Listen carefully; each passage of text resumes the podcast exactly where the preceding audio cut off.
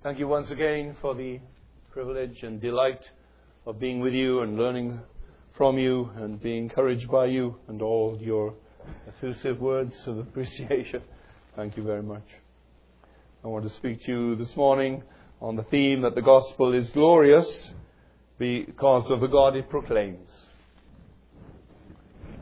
And so draw your attention to Nahum chapter 1 and verse 7. The gospel is glorious because of the God it proclaims, a good God, a mighty fortress, and a loving Father. Oh, what a gospel. The Lord is good, a stronghold in the day of trouble, and he knoweth them that trust in him. Nahum chapter 1 and verse 7. 3 points. Jehovah is good. No darkness in him at all. No cosmic malice. No evil intentions. No ill will. No impurity. A God of absolute benevolence. A God of purity and integrity. A God of beauty and attraction. The Lord is good in his essence, in his heart, in the very core of his being. No matter how we might look at him, no matter how we might creep up on him, he has no darkness, he has no past, he has no prerogatives in which he is other than good. In all he does, when he chastens us, when he disciplines us, when he sends leanness, when he judges us, it all comes out of his goodness. He never afflicts willingly. One day he will explain to our total satisfaction of every tear that we shed, every heartache we knew. Heaven won't be a place of unanswered questions. God is good. In his being, in the depths of his being, you go into him and he's good. You go in and in and he's good. You go in and in and in, he's good. You go in and in and in and in, and he's good. You go in and in and in and in and in, and he's good. You shine the light of his own omniscience in every part of him, his holy omniscience. Explore him in all his depths, and all you'll find is his goodness. There's spots on the sun. There's no shadow of turning in God. No inconsistencies in him. No weak spots under pressure. No sins of omission. No deviation from his goodness in any form at all. No faults because he's not aware of them. There's a goodness of which everybody is a beneficiary. A goodness which extends simply to everyone without exception, to every part of God's creation and to every human being. Nobody at all excluded. A universal goodness that God displays to all men. God has been good to you. We can say that, can't we? We talk about the common grace of God. The loveliest gifts, the most precious things. The dear one sitting next to you. The children, your dear parents, all good gifts around us are sent from heaven above. They all come from the wonderful goodness of God. You can take these words with you, go to a hospital, you can go and see your own member, then you go to the other beds in the ward and you say, Lord is good, a stronghold in the day of trouble. He knows them that trust in him. Lord's been good to you, hasn't he? All through his life. How good God has been. There is God's goodness which is locked into his covenant with Noah. The covenant of common grace. The covenant of God's goodness. And he utterly consistent to that covenant. Doesn't send a great flood on Belsen and Auschwitz. Because he's prepared to be good to the guards there if they turn from that horror and cry to him for mercy. Gods of the heathen are not like that. Allah righteous, but our God, oh, so good. The God called Baal that the men on Carmel worshipped, and the devices they used, their shouts, their dancing, their cutting of themselves, their prophesying, and still he wouldn't answer. A God just utterly unpredictable. A God so cruel. You could cry to him and ask him at a time of enormous crisis, and he just turned away from you. But oh, this God, we always know every day of our lives how wonderfully good he is. A God who keeps his words. A God who keeps his promise, whatever that promise might be. A God who is good to all, but a God then who is so good to his own people. To save them. There's so many of them. You can't count how many he saved. He saves the world. But some are lost. He makes his promises so sure. He's put himself under obligation to save all of those. And all those he saves, he works all things together for their good. Remember Thomas Watson in All for Good, that book, wonderful Puritan introduction. Thomas Watson on Romans 8:28. You know how that book divides up? The first half of that book says, our best things work for our good. And the second half of that book says, our worst things work for our good. All things work for our good. If it touches us, if it affects us, if it's as gentle as a mother's kiss, it's going to be for our good. My God shall supply all your needs according to his riches, glory in Christ Jesus. All his promises are yea and amen. Absolutely guaranteed by God. God never has to eat his word. You know, the old quip that you never meet a one-handed modernist, because modernists are always saying, well, on the one hand, they're saying, but on the other hand... God's not like that. Absolutely sincere. When we preach good news and we say God's desire that you come, that you turn from your sin, that God is willing to receive you, God will pardon and cleanse you. He's offering you his Son to be your Savior. That we can go to everybody in our communities and we can say without exception, I've got good news for you. Good news of a Savior. Here is Christ dead for you, Christ living for you, Christ the prophet to teach you, for, not a substitution, but the for of offer. Good news for you, we say. That's what he says. On the day of judgment, the standard again, absolutely clear to all, known by all. No surprises on the day of judgment, nobody saying there, Lord, we didn't know. Everybody knows.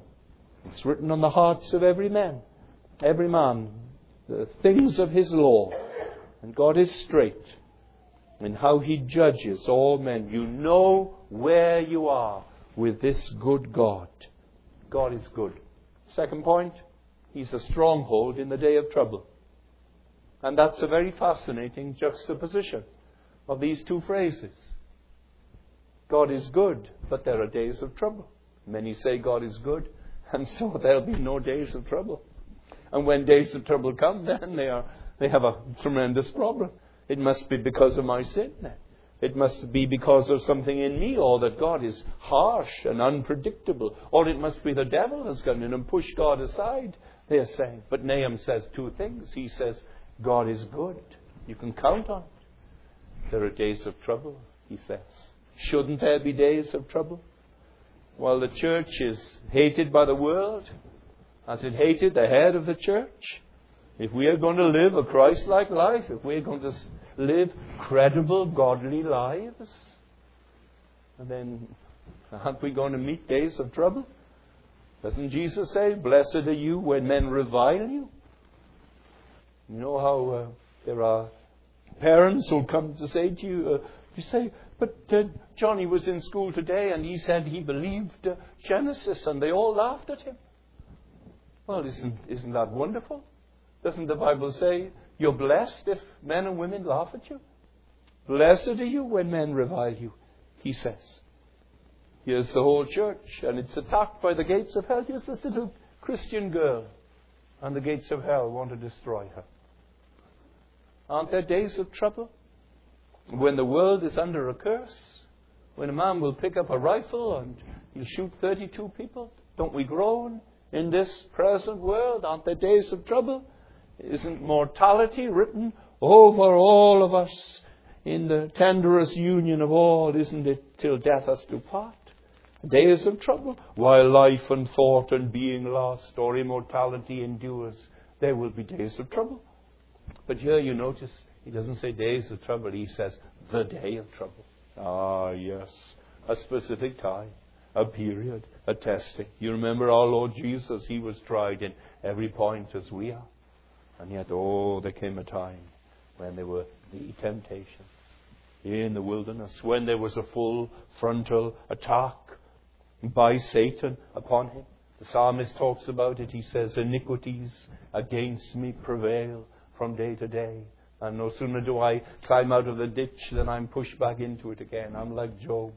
He says, I can't understand him, what he does to me. I wash myself and I make myself so clean, and there I am back in the mire again. Days of intensification of suffering, bodily suffering, mental suffering. Great trials. One trouble seems to beckon to another, and it comes crashing into our lives, and we are no sooner over that than another one comes, as if a man did flee from a lion and a bear met him, or leant his hand on a wall and a serpent bit him. Yes, we know times like that, don't we? Then Nahum says, in the day of trouble, there's a stronghold. That's what he says. There's a place of protection. There's a place of refuge. I think there are more castles per square mile in my Principality of Wales than any other country in Europe, because our history has been a history of trouble, a history of warfare, of clans and local princes, and then invasions from Romans and Normans, and they've all built their castles, and the Welsh have built castles against them. Because when troubles came, when the day of trouble came, when the alarm was sounded, when the trumpet blasted, then people left their fields and their cottages and fled to the great castle, to the stronghold. Oh, save to the rock that is higher than I, how oft in the conflict, when pressed by the foe, have I fled to my refuge and breathed out my woe. How often when trials like sea billows roll, have I hidden in thee, O thou rock of my soul. There's a stronghold in the day of trouble. That's what he says. A mighty fortress is our God. Isn't it wonderful that we have someone to go to in a day of trouble, when your brother dies and you sisters just hang on to one another and bawl and weep. He's gone. And you send a word to Jesus. He whom thou lovest is sick.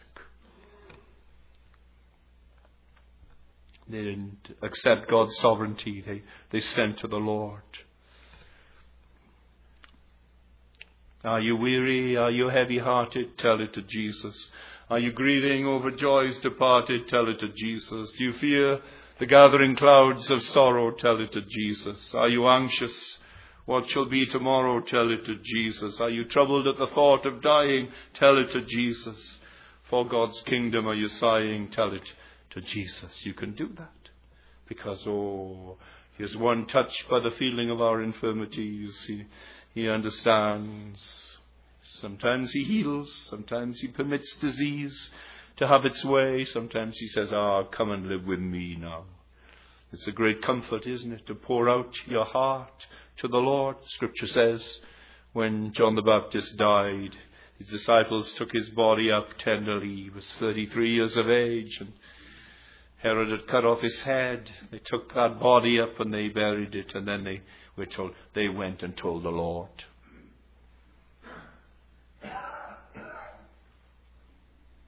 They went to the stronghold. He was dead, but they went to tell him. I tell you, do you have someone to go to? Do you have a stronghold? Pour out your sorrows and your needs, your heartaches too. Do you have someone? Do you tell it to the Lord? Talk it over with Him.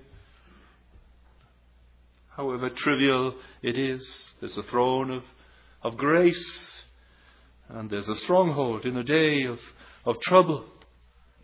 To whom shall we go? To whom will you go when your marriage is on the rocks? To whom will you go when your children ask you how they should live? When they start staying out late at night, to whom will you go? When you're all alone, when the weakness of old age comes upon you, when sickness and death stare in your face, when you face the dying of the one you've been joined to for 50 years, to whom will you go? What if your house is destroyed by a flood? And what if Katrina comes in and shows you no mercy? To whom will you go? To whom will you go when your car breaks down and it doesn't pass its test? To whom will you go in every crisis, in every need, in all petty daily circumstances? You know, we've got a range of men that we trust in, electricity, plumbing, the car. We've got men, we've built up a relationship with them and we've tested them. But in spiritual problems, people blunder horrendously. They go from one counselor to another. If they have a drink problem, they try the hypnotist. Their marriage problem, they go to the local doctor for medication. And if sex is a problem, they write a letter to the newspaper. And sometimes helpful answers are given, but not often. To whom shall we go? People go to horoscopes for guidance. They go to seances. They try to contact the dead. That's like going into the deepest, darkest dungeon with a flickering candle for some light. It's a horrible thing. To whom will you go? Some go to drugs, some go to pubs, some go to the cults of all kinds, some go on the road, some emigrate, some go to science. Vain is the help of man. To whom will you go? Where's the refuge for you now? Where is it going to be? The gospel says, here is one. Oh, what a mighty, what a glorious person he is.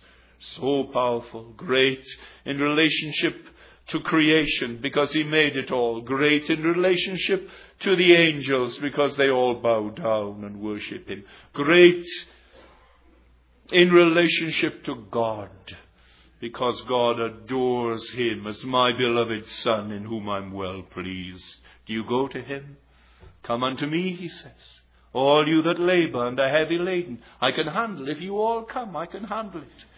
If all Mesa comes, if all Phoenix comes, all men with their aggression and women with their phobias and young people with their uncertainties, I can handle it. If they all come to me, the Saviour says, come to me. Here's the great stronghold in the day of trouble. Go to him for forgiveness, that guilt, that shame that you carry for what's done, and it's done now. And you carry the weight of it and the sadness and the defilement of it with you still. Here's one who can wash away our sins. Here's one who can bury them in the depths of the sea and they are known no more. Here he is, the great stronghold in a day of trouble. Go to him and commit everything to him. You know, when you leave home and you lock the door and you just say a little prayer, and our Lord protect my home, don't you? The Lord looks after all these things. There was an axe head that had been borrowed and it was retrieved by the power of God. The shoes of the Israelites as they walked through the desert, they didn't wear out. God provided for them. He rules in the material things of life. He says, you pray now, give me today my bread. I'll supply your need. He's with us when death draws near. He's the resurrection and the life. He's tasted the bitterness of the cup. He's taken the sting into his own heart and soul so that we won't know it. But we'll walk through a valley and he'll be there with us. And His hand will be in ours. A sovereign protector I have, unseen, yet forever at hand, unchangeably faithful to save, almighty to rule and command. He smiles, and my comforts abound. His grace, like the dew, shall descend, and walls of salvation surround the soul He delights to defend. What a mighty protector He is. Go to Him. All the resources of heaven and earth are at His command. Compared to what everything man can offer, He can help you in every need. By His strength you can ford any river. You can climb any mountain. You can carry any burden. You can overcome any temptation. By His grace you can love your neighbor as yourself. By His grace you can turn the other cheek. If it's patience you need, oh, what vast supplies of patience there are in Him. If it's gentleness you need, go to Him and He'll help you. If you need any grace, it's all found in an inexhaustible reservoir of virtue that is Christ. Of His fullness we receive, and grace for grace. What a stronghold. In the day of trouble, go to Him. He's accessible to you always. Wherever, whenever you need Him, He's there. I'll never leave you. I'll never forsake you, He says. He's never indifferent to us. He never plays games with us. He never mocks us. He's never preoccupied with other more important people. It's as if all of heaven now is focused on you. What a stronghold. In the day of trouble, to whom else can you go? The gospel is glorious because it presents a God who is good through and through, a God who is a stronghold in a day of trouble, and lastly, a God who knows them that trust in Him. The Lord knows us. Now, that isn't simply a reference to His omniscience, is it? You know that. It's not His knowledge of everything. It's not simply saying God is aware of us. You know how in the Bible, God knowing is much more affectionate rather than intellectual in its meaning. For God to know means to love. So the NIV says, He cares. He cares.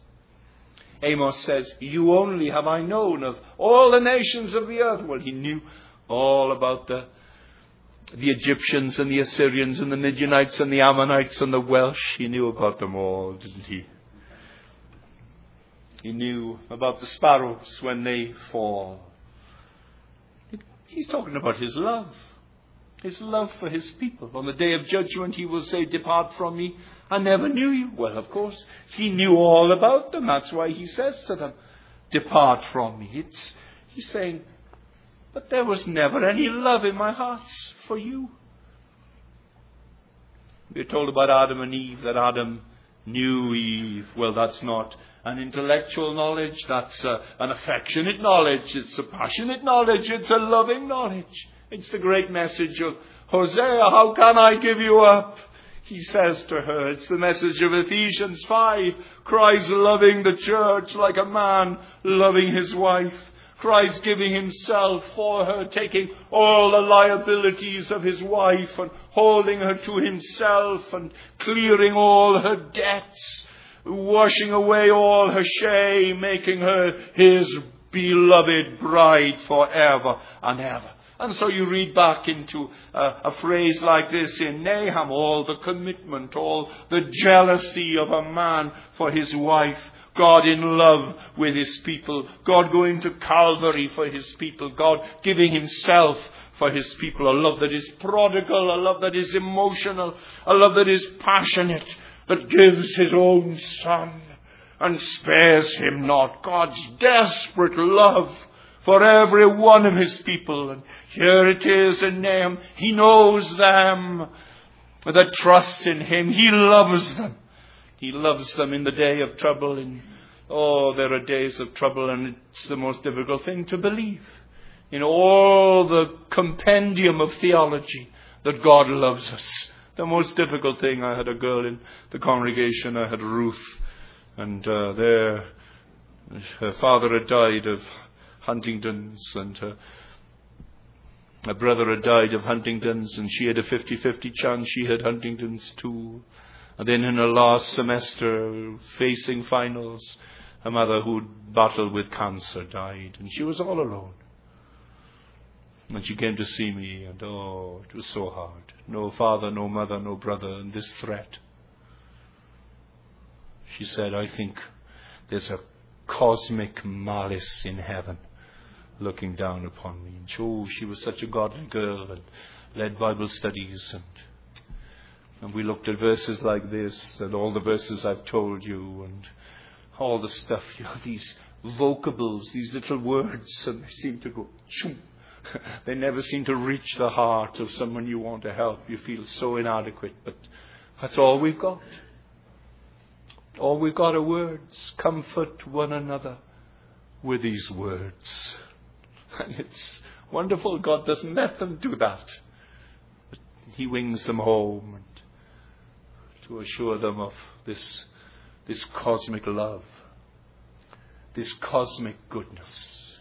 That whatever the answer is to the sufferings that Ruth is going through, it was not that the devil was nudging a loving Saviour out of the midst of the throne. Well, she's married now, of course, and she has 4 children. She's married to a pastor, and she's working in the gospel as she's always been. Now, the day of trouble is past, but a very real day of trouble then, to know that God loved her. And here He says, He does love you. He loves them that trust Him. He loves them. He loves them eternally. He loves them unchangeably. Nothing will separate you from that love. Oh, love that will not let me go. Who does He love? Those who trust Him. Ah, that's it, isn't it? Those who take refuge in Him, the ESV says. Yes, that's the good description. Today, people say, who can you trust?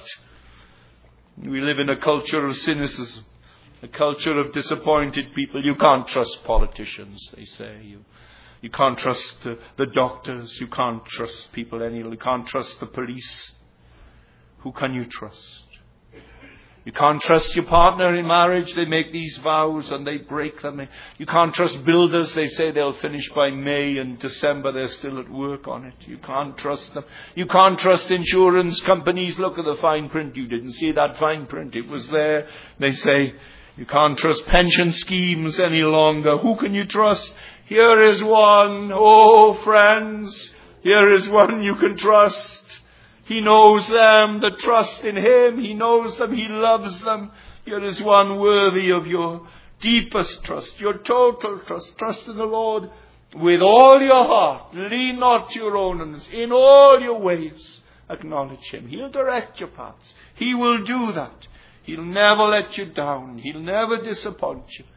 He'll always keep His word. That's what the gospel says to a cynical, despairing world.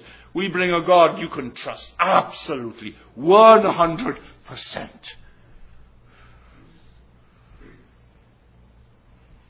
Who are you going to trust? If you say no to my Saviour now, who are you going to trust? Here is a Saviour worthy of your trust. What a stronghold. What a good God. In everything He'll do for you.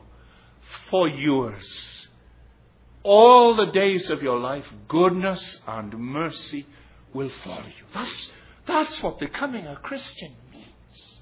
That's the message of the gospel. I can't understand how every one of you here this morning doesn't trust this God. Come away from all the other gods you've been trusting. Ah, put your trust in Him. The Lord is good. He's a stronghold in the day of trouble. He knows those that trust in Him. Amen. Let's pray together.